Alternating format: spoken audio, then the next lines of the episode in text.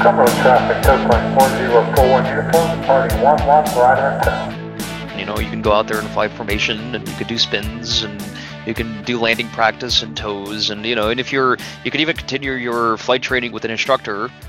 Welcome to Soaring the Sky, a glider pilots podcast. Hello, my name is Chuck. I am your host, coming to you from the Mid Atlantic region here in the United States and flying with the Cumberland Soaring Group.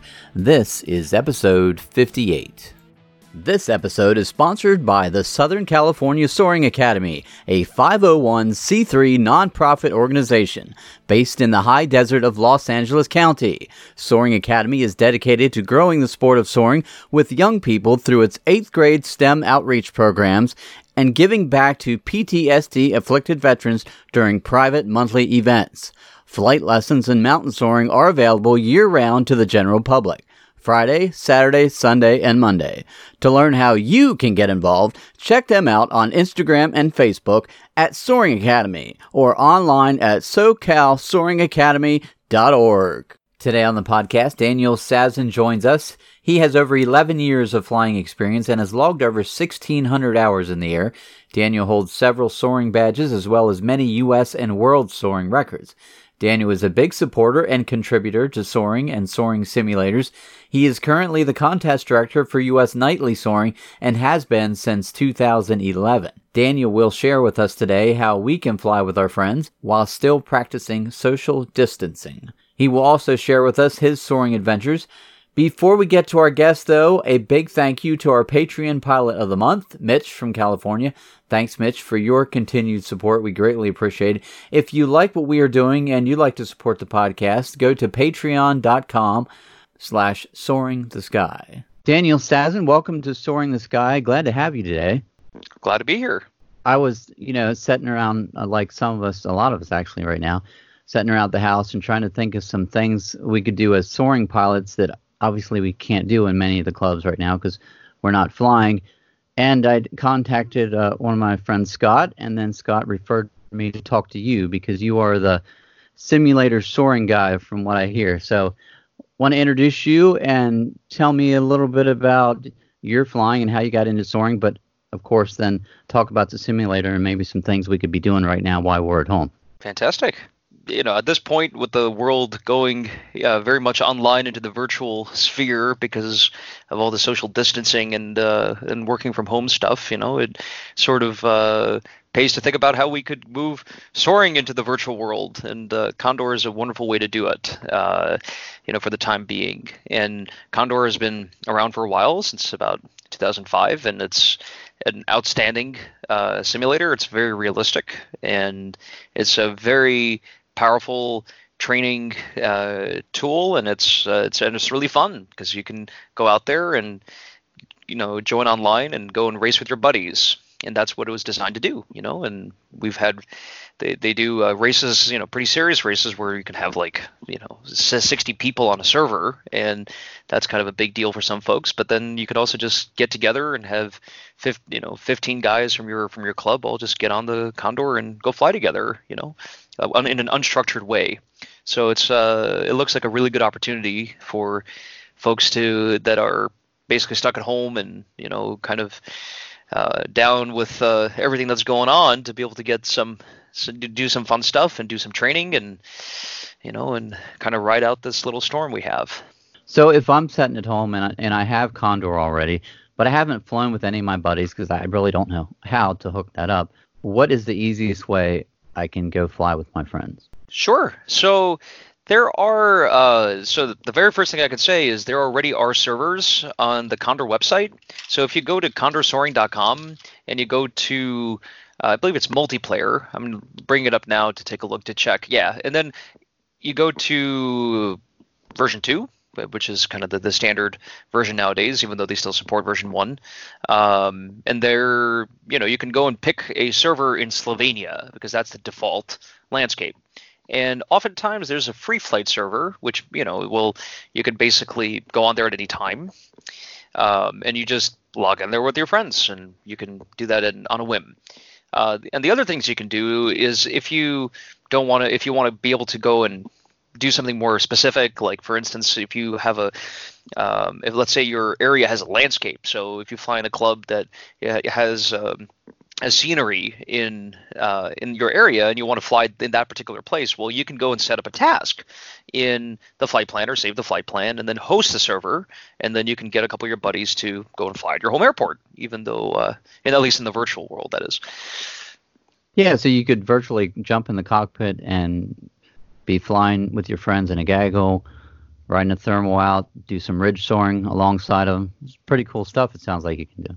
Absolutely. You know, you can pretty much do all the things you would do in reality, you know, and you can race, you can fly together. I mean, and there's all sorts of things you can do that are just, you know, just uh, you know, just for fun. You know, you can go out there and fly formation, and you can do spins, and you can do landing practice and tows and you know, and if you're, you can even continue your flight training with an instructor to a degree at least, and you know, work on certain concepts and things like that. I mean, it uh, it it does a very very good job of representing you know what flying is like. Not 100%, obviously. You know, you're you have to take certain things with a little bit of a grain of salt, but uh, but if you approach it well, you know, then you can get a lot out of it. And from from the perspective of how good the simulator is, I, th- I have about there. I mean, I, I at about 2,000 hours, I stopped counting, so I've flown it quite a bit. Oh wow. Uh, yeah, well, since I've been flying it since 2005, you know, so I spent and I did a lot of my flight training and cross country training in tandem with a lot of the, you know, a lot of condor flying, and and this and for the first version and the second version is a bit more sophisticated. The first version it took about a thousand hours of pretty extensive flying to the point where you know you could you know you, you start kind of figuring out how the simulator works and you know what's driving the weather model and stuff but up until that point, you pretty much approach it the same way as you would approach the sky, from a at least from a decision making perspective, because the, the the complexity of the weather model is pretty substantial, and you know it takes a long time to figure out how to how it works. Um, and the version two is even even more sophisticated, and I, I have you know I've I haven't flown that one quite as much, but it's still. Um, I don't look at the sky thinking about what Condor is going to do. It's you know I just look at it the way I would look at a normal sky. Yeah, you know, th- I found it pretty amazing. You can actually, pr- well, you can practice all kinds of things, but talking about the weather, you can even practice like your crosswind landings for the students. I think that'd be really helpful. Oh yeah, no, I mean you're uh, like one of the things I've noticed flying uh, with some of the folks uh, in in some you know in some people my club and other and others is that you know that like landing on pavement, you know, and really landing in a straight line, you know, is tends to be something that is uh, a bit challenging for folks uh, that fly big airports with big grassy areas and such. And but like in Condor, we all very often fly off of paved runways or land on them, and you know, you you basically every landing you do, you land on, you know, you try to land straight line on the on center line, and it becomes second nature. And it's like, and you kind of wonder why is it so hard for folks, you know, but well, you know, if you're if you don't if you're not used to it and if you haven't done it in the simulator, well then you don't have any experience with it. But the Condor experience does translate in reality very well. Well, it sounds like you know a lot of these clubs could get some stuff going. If I'm sure some have already, but while we're all you know sitting around and have a lot of time, definitely get some stuff going with our club members and maybe even some other clubs joining other clubs and having some races. There, there's a number of things you can already do and there's things that are already being set up as we speak. So for one, for instance, I'm setting up a server for Aero Club Albatross uh, at Wednesday at 7 p.m. at least for now, um, and I put the details on my blog on the Soaring Economist. Um, and so, you know, it's not password protected or anything like that. Anyone, eh, you know, certainly anyone can come to that and come and join us and fly at Blairstown at Wednesday at 7 o'clock. Um, if other clubs want to set up a similar sort of thing, I'd be more than happy to help them. They can email me at danielsazhin at gmail.com or contact me through my blog, and I'd be happy to guide them through the process as to how they can set up a server and things like that. Um, also, uh, there are basically already existing competitions that are run. Uh, and by competitions, I want to emphasize that it's kind of low key. So you you can show up and just fly around on the server and people would be more than happy for you to be there. You know, you're not expected to, you know, there, you're, there's no there's no real strong structure to it. But you know the races are such that you can go out there and start the task and you're racing with all these people and and uh, and people are trying to perform well and it's it's fun to try to win and stuff like that and I've supported uh, two contests for a long time. So I've been running U.S. nightly soaring, which goes six days a week from uh, Tuesday through Sunday, and that's at nine o'clock Eastern. The tasks are about an hour, hour and twenty minutes in length, thereabouts. Um, and then there's also Monday Night Soaring, which was around since 2005, and you know lots of folks have uh, went and flown it over the years, and that is that has two servers at seven o'clock and ten o'clock, and the tasks are about two hours in length, thereabouts. Uh, more, and they tend to be a bit more, you know, realistic, more heavy duty, you know, things that where you're gonna be working a bit harder. And basically, there's a, a community that's been doing that, you know, routinely for the past 15 years, and people are more than welcome to join on and and participate in that. And the and the racing is, you know, pretty much it's almost as fun as real life. And it is in real time, which I found was pretty cool. So when you know when you're on tow and it, it takes you just as long as it normally would. So that's same with the races. That's what I thought that was kind of cool. Oh yeah, yeah. They're um, and the you know you're you can see other gliders. You can see what they're doing. You can see them thermaling. You join the thermals and you try to you know you can see if they're doing better or worse than you. You can see which line they're taking and if that's better or worse. I mean it's just the same sort of deal. And and also when it comes to you know like the things you could do, the other thing is uh, people can save their flight logs. And if you go and for instance um, are flying with and if you want to use a log as a reference for someone else they they can it, the the simulator saves the weather and the log and you can actually race against either yourself actually or other people that have saved their log and you can do it after the fact. So if for, for instance in your club you know uh, a, a, more experienced pilot goes and or at least with condor and sets up and runs around a task and you do it and uh, and you didn't do so well and you really want to learn how they did it and un- understand every decision that they've made right? Well you can actually run through you can set up their log and fly with them and fly against them until until you figure it out. And i've done that with uh, with some of our club members where they would race against my ghost as they call it in condor for like 20 times until they kind of really figured out what was going on and how to, how to fly it well. And when it comes to learning you know, that even on a more basic level you know you can get an instructor or coach and thing and you can work on very specific skills.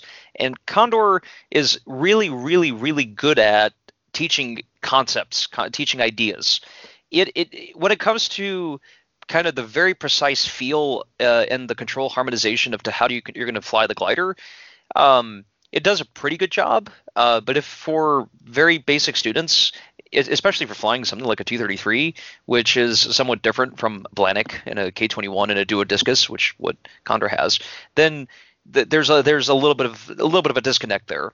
Um, but when it comes to teaching the ideas of even things like you know pitch control and yaw and rudder and or you know like how how you approach a traffic pattern and how you do the boxing the wake and what are stalls, what are spins, all these kinds of things, you can go and get people to really truly completely understand what is going on. And then uh, when it doesn't exactly and when they don't you hit pause or you do it again.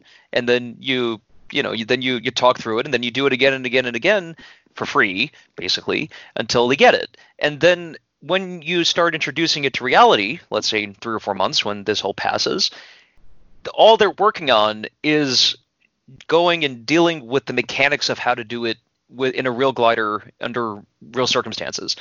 But they completely understand what they're doing. Because that and i think back to my own training where um, a lot of like you know when you're on tow and you're trying to box the wake and it's pretty intimidating you know there's a lot of there's a lot going on. Um, but here in condor you can really piece apart every little thing about the the training experience and work on that particular thing and you can do it until the person gets it. And uh, and that works great for every stage of learning. But then you take it one step further and you start talking about like the more advanced stuff like thermaling or ridge flying or MacCready theory or you start talking about you know the more specific optimization like how you know how much should you deviate under what kind of conditions how much water ballast you should have.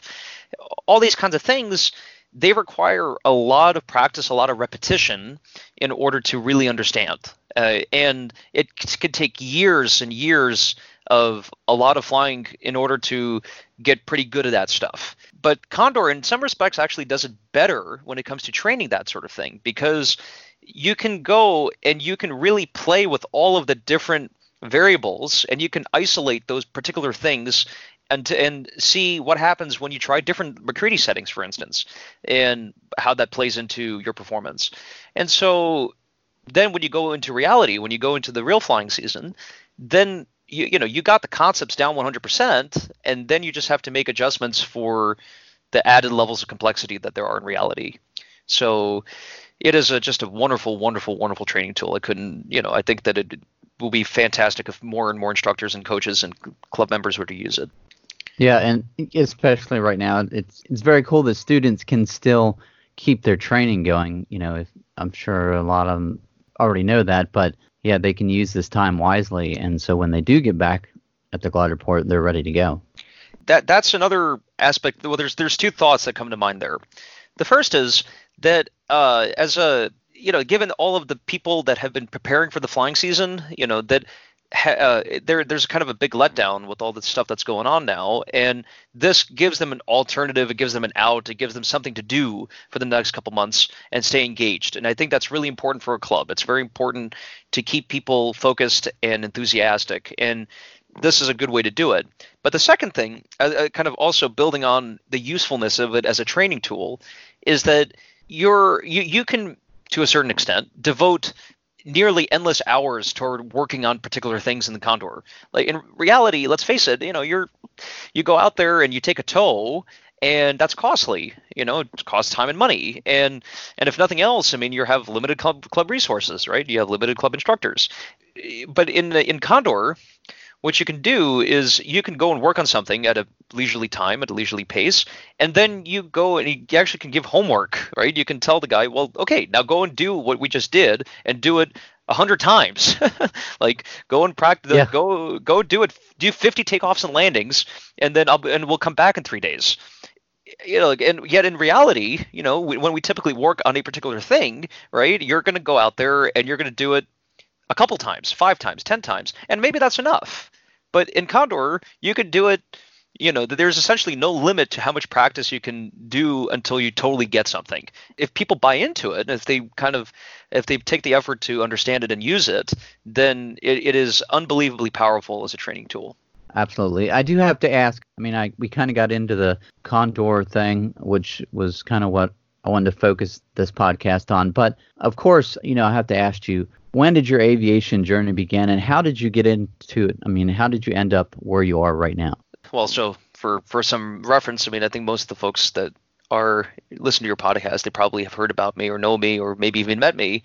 But I'm uh, 25 years old. I'm a I'm a junior pilot. I've and you know, and I've sort of made more of a name of myself for by going and flying the junior worlds and things like that over the past couple years, and uh, and really enjoying flying the ridges and things like that, and making some very nice ridge flights and in a 126 and an LS4 and in the Duck Hawk and things like that.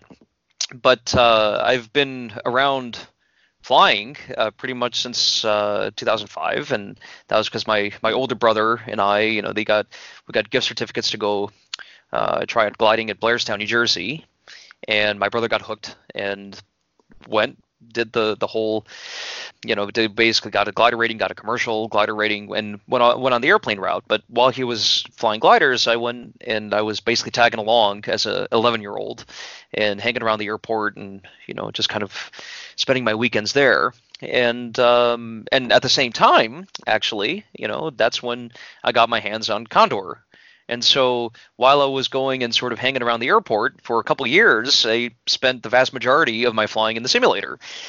And so that's what kind of kept me enthusiastic and hooked. And honestly, when you mean once I soloed, I mean, I was flying and flying cross country in the simulator for years at that point. So, I mean, I, I was, you know, I was raring to go and get my silver badge and go and take a 126 and do things with it, you know, because I, I knew what cross country was all about and I knew that's what I wanted to do. Um, and so basically, once I got my flying skills uh, up to the standard where I was able to do it in reality, that is, um, I mean, I was off to the races. And, and you know, and a huge part of you know a lot of my advancement you know aside from being you know uh, enthusiastic bordering on obsessed with the sport uh, for many years is that basically once i got good enough to do it in reality i was i had all that flying the soaring ex- experience in condor behind me. And so i went from having a silver badge to having two diamonds on the ridge in a 126 in seven months and which was wow. probably not necessarily a, in retrospect probably wasn't all that good of an idea you know it's uh, i kind of took it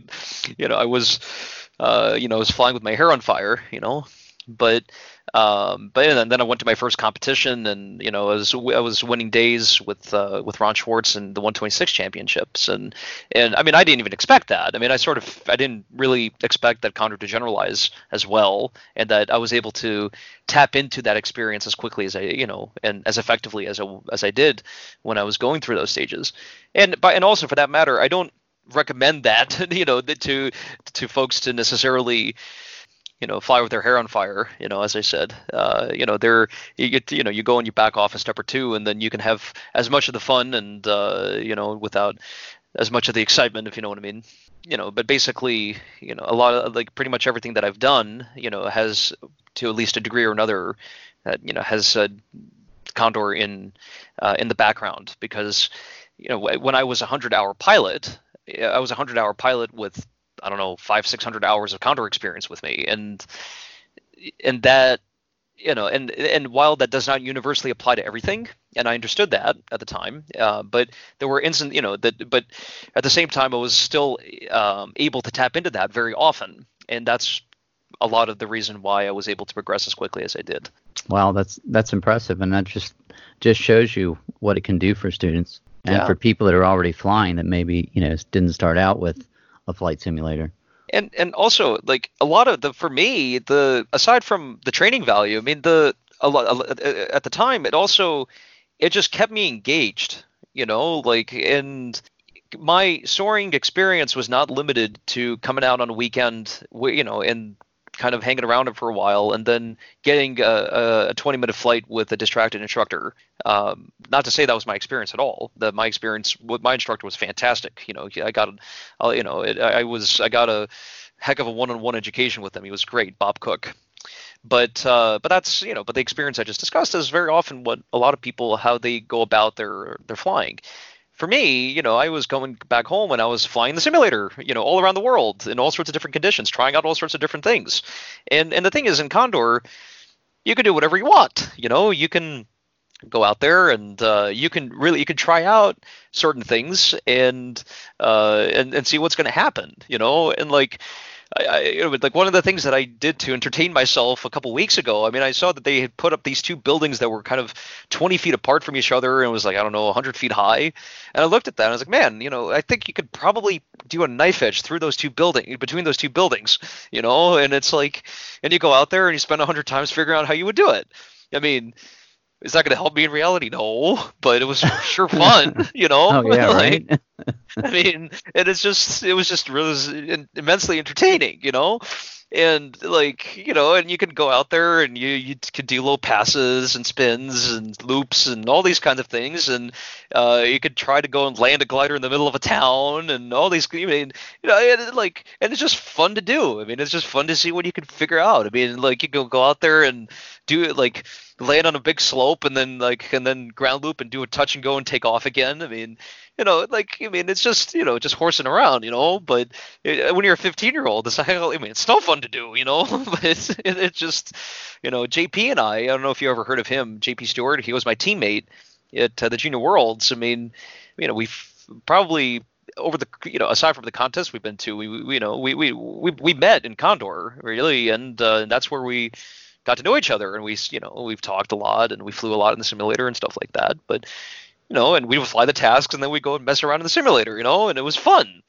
and and that that kind of stuff. I mean, I, I can't overstate, you know, like just how you know how how much fun it is to do this with the people that you know and uh you know and you can you could do the real life stuff and you could also there's also certain things you can do in the simulator that you can only do in the simulator you know and for that matter also the another kind of aspect of that is well, one of the one of the things that i've found in the simulator you know, there's certain things you'll do, and you, when you'll kind of figure out what the edges of the margins are and things like that, and you'll say, man, you know, that's something that I would only do in the simulator, right? Because I would never do anything like that in reality, because I know how marginal that is. And but uh, you know, in the simulator, you, you can you can fly to that fly that way.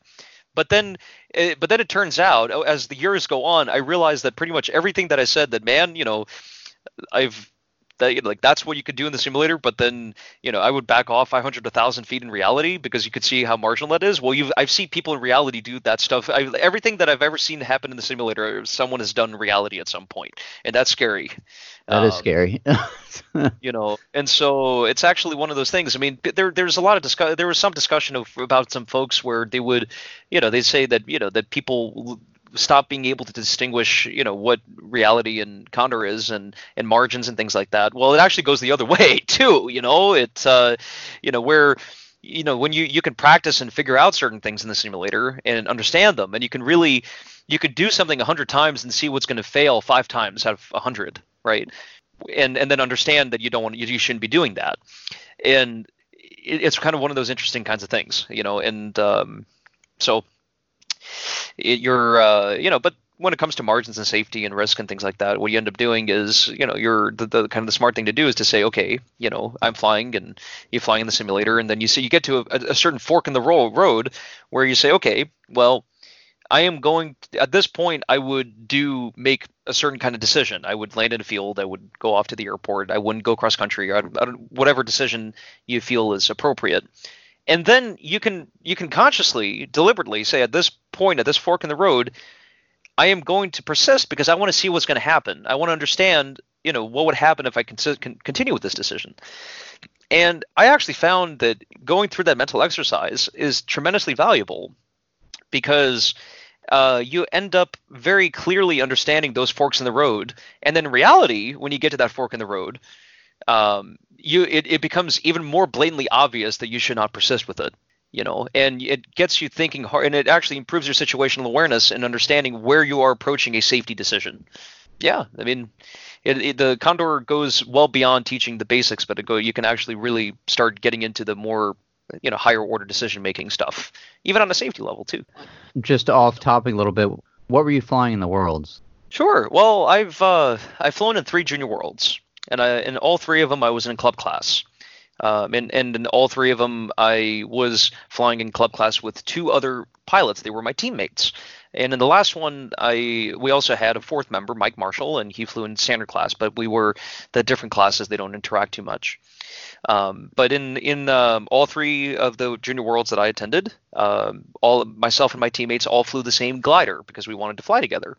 In Australia, I flew a standard Cirrus, in Lithuania, uh, we flew standard Yantars. They were the first version. And in the last one, we flew LS4s. Which, out of all those that you flew, which one, is there any of them that you prefer or like maybe better than the other one because of its benefits? In terms of a glider? Yeah, in terms of its of a glider and its performance, are they all pretty close or?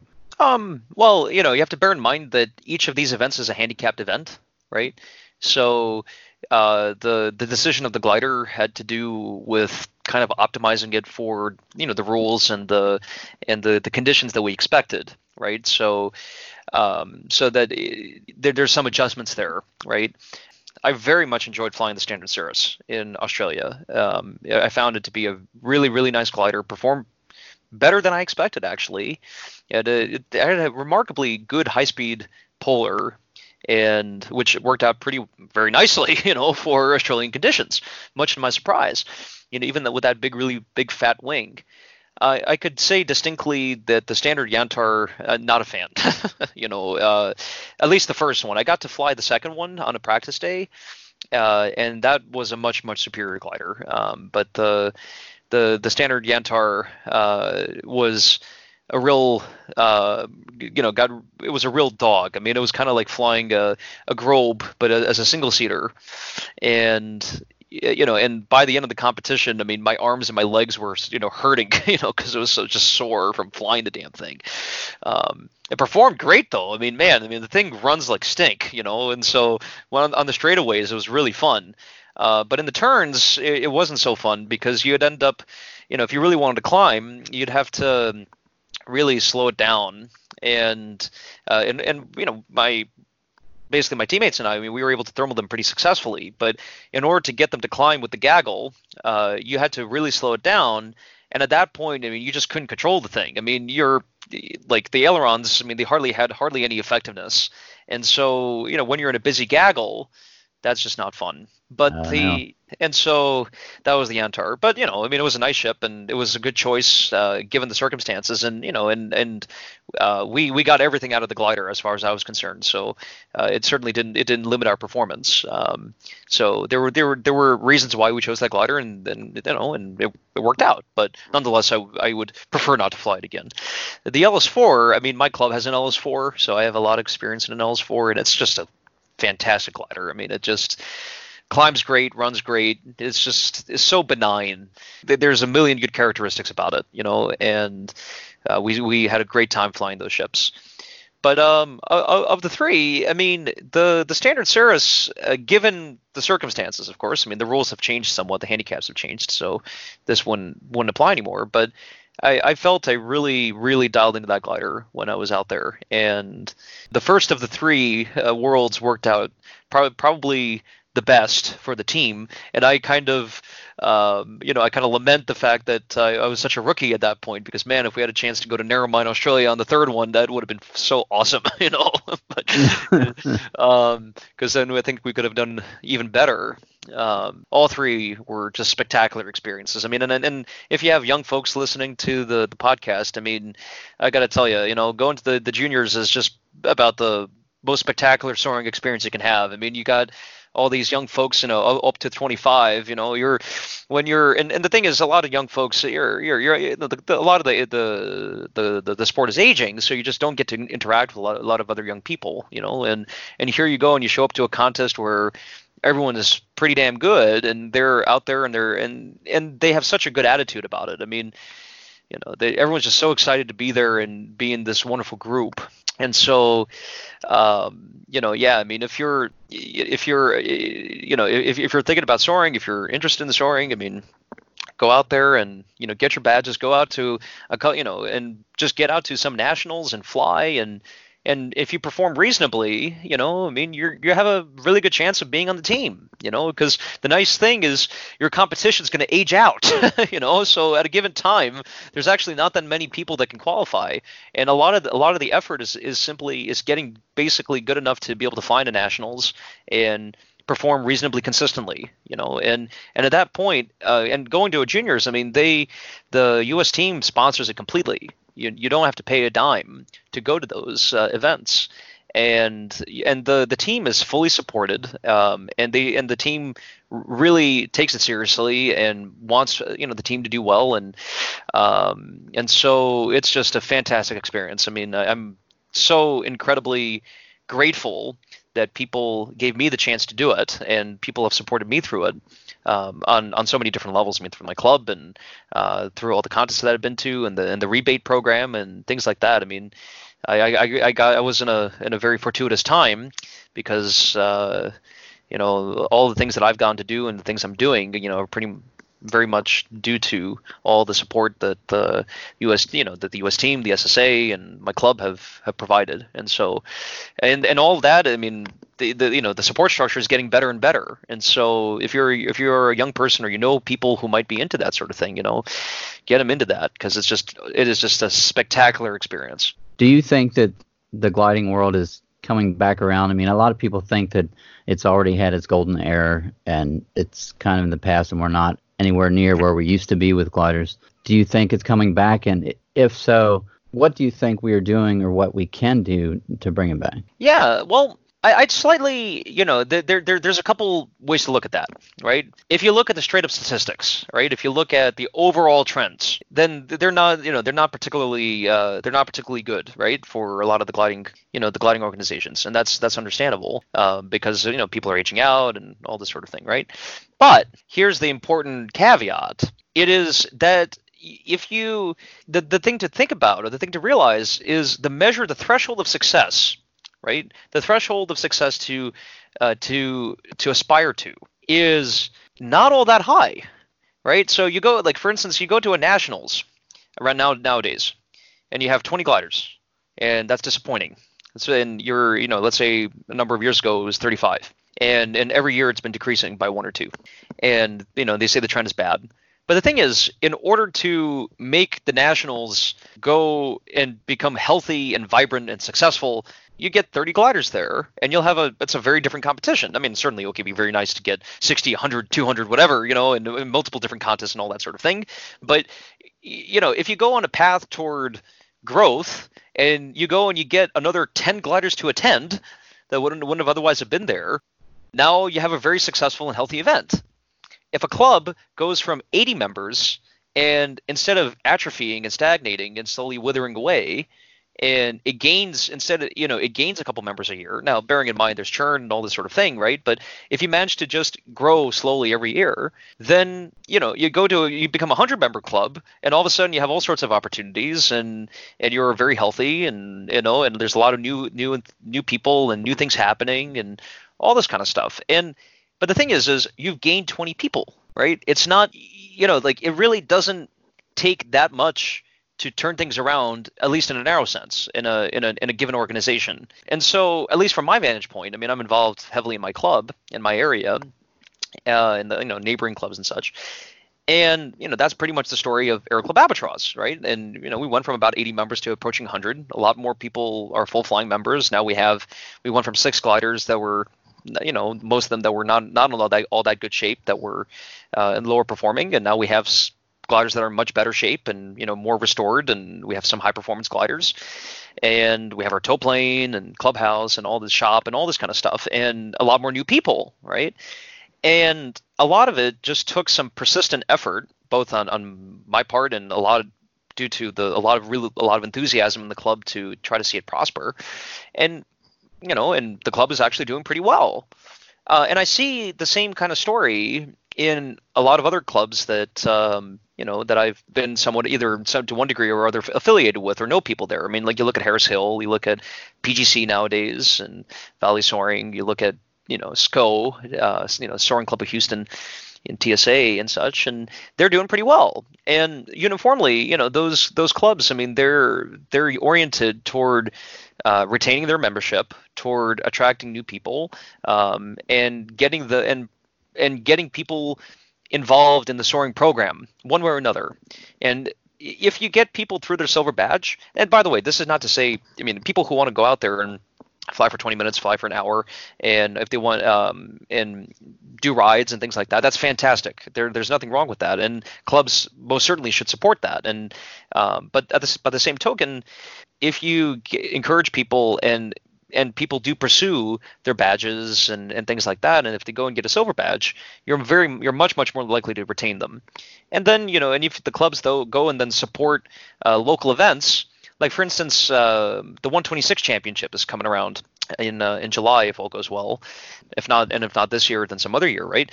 and I look at all these clubs that have 126s, and I and I just think to myself, why don't they go and support a bring a 126 down to the 126 championships, right? Like, I mean, my club, that's what my club did with me. you know, I went out there and got to fly club glider, and I had the the fortune of winning the contest, right? But you don't have to do that. You know, you can just go out there and get like two or three members and go down to a 126 championships, take a, a club glider, bring it out to a, a local regional you know, and the goal is to get people involved in the sport. And if you do that, then in a narrow sense, the, the, the the sport is actually getting better, right? I mean, in my club, things are getting better. You know, in my area, for the most part, things are getting better. I mean, I, I was just working on setting up a re, uh, a regional for uh, like a little like a little guys meet in a regional over two weekends uh, over the summertime. And again, we'll see how this all goes. But I already got 18 people signed up, and and I think it's going to be pretty easy to get 30, so you know, uh, signed up to that come to that contest. Uh, and you know, and I mean, again, it's a low key event and it's got educational stuff, social events, and a lot of people that really haven't been to a competition before, uh, and they're enthusiastic about getting involved in it. So I don't think that you know, like like another way to rephrase your question, which is, you know, where's the sport heading? Well, yeah, no, you're, you're you know, the the trend is not very good for in a, in a general sense. I agree with that, but in order to turn it around in given areas and in, to turn it around as a whole is actually not all that hard. It just takes a number of people that are enthusiastic and getting people up through the program. Uh, and and if you and if you do that, then in fact you think about it now. I mean, think about where the sport was in the 30s and the 40s and the 50s and the 60s. I mean, the the resources, the the gliders, the technology, the information that's out there is unbelievable. I mean, you know, the you're you know that it, for for people that want to take the resources and run with them, it is easier now than it's ever been.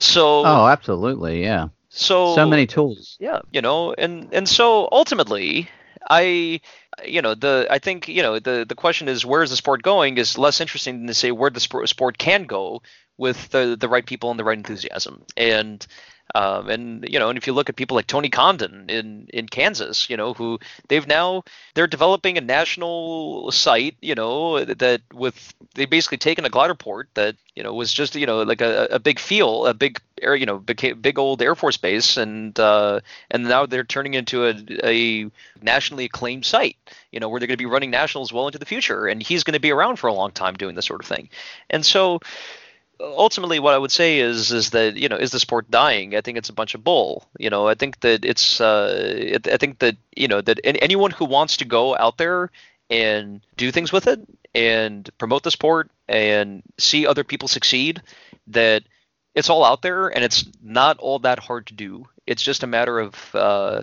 people going out there and doing it. And as far as clubs that are not doing very well, I mean, there's a very clear sort of set of things that are that work you know and you look at the clubs that are doing well they're doing those things. They're promoting the sport and they're getting people through the program.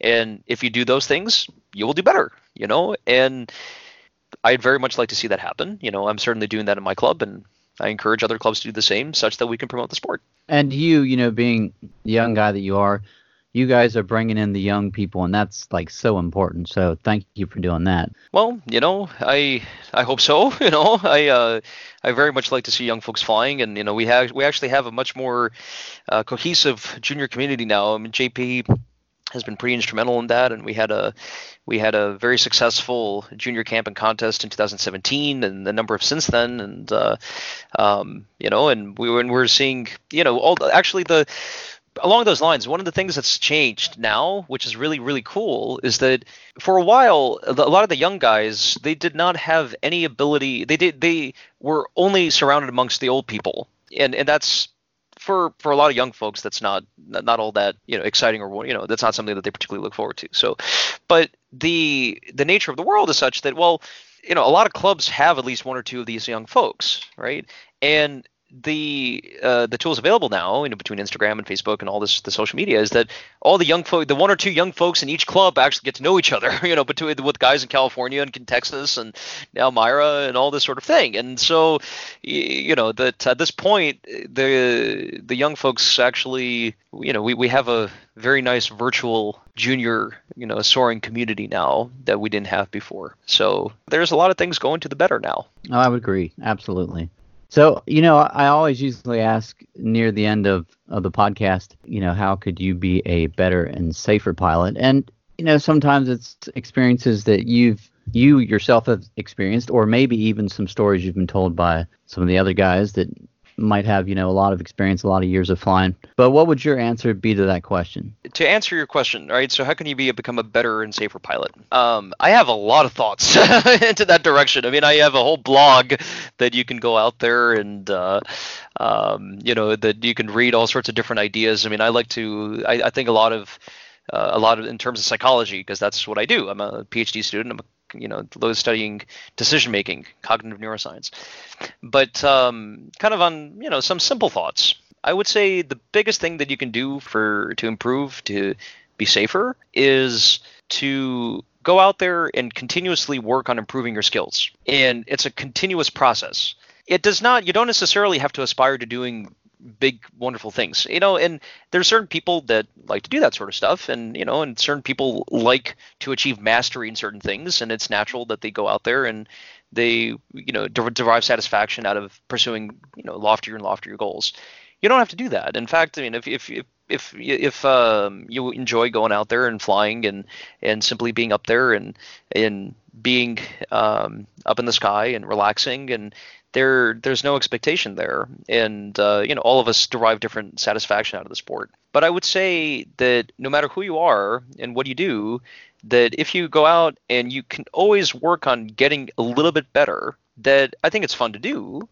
Uh, but also the process of doing that keeps you on you know on the trajectory where you are maintaining and honing your past skills. You don't atrophy, you don't stagnate. I see some people that basically they go out there and they take their private pilot test, right? And that's as good as they'll ever be. And then they actually forget a lot of the stuff that they, they were doing at the time, and their and their skills actually uh, get worse, and that's disconcerting. I mean, you know, the that's then they're then they're really marginal. Um, but if you continuously work on little things, and you know, I mean, you can continuously work on improving your landings a little bit. You know, you can continuously get a little bit better on tow. You can continuously work on improving your thermaling a little bit, and you know, and if you do that, you'll that that and having that attitude, it keeps everything else where it needs to be. And then you know, and then beyond that, that uh, you know, and if you pursue new things, if you try to expand your horizons, then that takes that to another level. And finally, for folks that already do that, you know there are um, you know the things to to think about in terms of safety and thing is you know maintaining your margins and being honest with yourself. A lot of the you know once you get outside of errors associated with basic airmanship, you know, and basic judgment that just go back to basic training, that a lot of the ways that the more experienced pilots get hurt or get killed is you know is when they have they make some significant errors in decision making which you know that if you've been around the sport long enough you'll you'll know you'll have a couple examples that come to mind where where you were guilty of. I certainly have numerous ones i can i can cite on my own part. And and the thing there is to really realize you know the sport is really unforgiving and you know that you really have to work on having a kind of a really good sense as to what you know what you're going to do and how you're going to do it at, the various times. And you know and respecting that you know because uh, the moment that you start overstepping those bounds the you know you go one step further and your risk level goes up a little bit but you go one two three or four steps further and your risk level goes up exponentially. And the nature of the sport is the way it ends up working out is that you end up, you know, you're you're it's everything works until it doesn't. There's just very little middle ground. And psychologically speaking, that is really, really, really difficult for us to manage. Like, you know, one of the, the examples I really like to cite or to like to kind of encourage people to visualize is you can watch someone coming into land, right? And you watch the, you know, and you watch them on base leg and they're a little low, they're a little slow, and then they go and you know they have a little bit of spoilers out and they, they start turning from base to final at 150 feet and they skid through the turn a little bit a little bit slow and then they level out and they land you know and, they, and you get over to them and they get and get out of the glider. And the thing is is when they did that in relation to someone else who made a very nice crisp you know pattern where it's made nice turns and they turned final you know base to final 250 feet and you know nice and controlled perfectly coordinated the risk level of the first pilot was uh, don't know, probably you know 100 million times greater than the guy that just did the you know the nicely controlled pattern. And the risk you know the likelihood of the guy that you know that ended up doing that that risky pattern of stalling out and spinning well you know maybe it was one in a hundred maybe it was one in a thousand maybe it was one in ten thousand. But the proportion differences are uh, astronomical between the two of them. But yet the pilot that went and did the low pattern and the low energy pattern, you know, the instructor starts telling them, what, you know, why'd you do that? And you were, you know, you got yourself into serious trouble. But oftentimes they they they don't realize how close to the edge they were, you know. And you go off and you thermal, right? In you're, I'd say, I don't know, a thousand feet or whatever your lowest margin is. You know, for some people maybe it's 500 feet. And you go on your thermal and you feel okay, you feel in control, but you know you realize that you go and you tap that inside rudder a half an inch, and the glider's going to depart on you, and you're you're in deep trouble. And so a lot of the the risk at a higher level for folks is understanding just how unforgiving the sport is, and and and working out your margins, you know, and you know, there's a lot of discussion as to what that is and what they ought to be, and you know, you can talk it over with people that your instructors, or you can think, you know, can mull it over yourself, and you know, that's a personal choice to an extent. But whatever that is, you know, it's to it's to really respect that. And the moment you start overstepping those bounds, you're entering into very harsh territory. Um, and so, you know, the, the, kind of the big thought from a from a safety perspective is, you know, is to keep your eyes wide open and think through your margins and stick to them. Thank you, Daniel. That's some great advice, and and thanks for joining me on the podcast. I know you didn't really have much notice, but wow, you've given me uh, lots of information, and and other listeners, I'm sure, are going to enjoy all the information. And the great idea for doing some Condor while we're all sitting around and continue to learn and continue to keep our skills up so we're ready when we all get back out there to the glider port. Well, fantastic, and anytime, you know, and hopefully uh, over the next couple months, you know, we'll get get through these troubling times and uh, and have have some fun things to do to keep our minds off of the world events. So, and uh, happy to help. Thanks again, Daniel, and thank you for listening to another episode here on Soaring the Sky. And recently, I did have a chance to hop online myself and fly with a couple friends. It is a lot of fun, so go have fun with that. If you're looking to stay in touch with us on social media, Michelle has all that info for you. Michelle? Hey, Chuck, how are you? Hey, good to have you. You know, we're used to having your voice at the end, but today I thought I would give you a shout and talk to you a bit what's going on? You know, what are you doing as far as the social distancing that we've been talking about on this episode? What what have you been doing to keep busy? Well, we have been taking care of some projects around the house. Um, we are living down south, so we have been mowing and getting our flower beds ready and planting some seeds for the garden. Uh, and cleaning out the basement, lots of lots of fun stuff, and uh, we're just hanging out with our kids who are teenagers and uh, and our German shepherds. Well, it is a great time to do all that. It's not a great time for the world, but if we do have extra time, that's nice to spend extra time with family and, like you said, get all those projects done. But I wanted to uh, touch base with you and say hi and let you say hello to listeners. Well, great. Thanks for having me. Thank you. And go ahead and let us know how they can get a hold of us on social media. On Facebook, it's Soaring the Sky Podcast. On Instagram, it's the same Soaring the Sky Podcast. If you would like to say hi, just drop Chuck a line at chuck at soaringthesky.com. Or you can send us a note on the website soaringthesky.com. Also, if you're a pilot, we want to hear your story. Just send us an email and Chuck will get in touch with you. We hope you join us next week for another great guest and adventure on Soaring the Sky.